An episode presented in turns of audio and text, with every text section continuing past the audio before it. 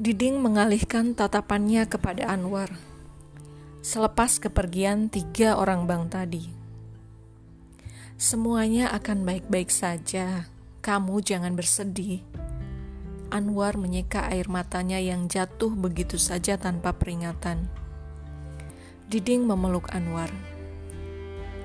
Sampai kapan kamu akan menyengsarakan dirimu seperti ini?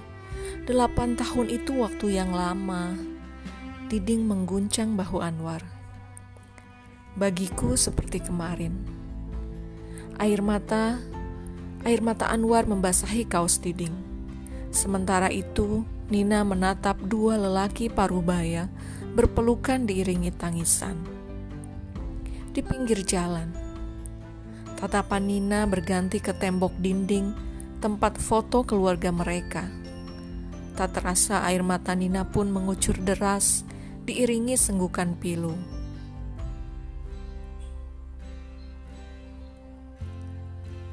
Nina ingat delapan tahun lalu, saat Arjuna berumur lima tahun. Celotehannya meriangkan rumah mungil mereka. Kehadiran Arjuna yang menggemaskan membuat keluarga ini lupa akan semua kesusahan. Nina yang selalu merasa sunyi pun mendadak hidup jika sudah menggendong dan bermain dengan Arjuna.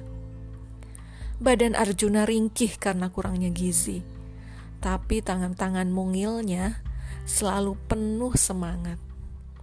Satu waktu, Arjuna terjatuh dari dapur, meluncur ke tebing di bawah rumah setinggi tujuh meter. Badannya yang kurus menggelinding bebas seperti bola, tak terbendung. Untung saja Arjuna masih tertolong. Hanya sayang, kaki Arjuna menjadi lumpuh. Ayahnya yang pontang-panting kerja jadi kuli, dan ibunya yang pergi menjadi tukang cuci baju mengharuskan Nina menjaga adik semata wayangnya. Tak pernah sekalipun ayah dan ibunya menyalahkan Nina atas jatuhnya Arjuna tapi dalam lubuk hati, Nina mengutuki dirinya sendiri sampai sekarang.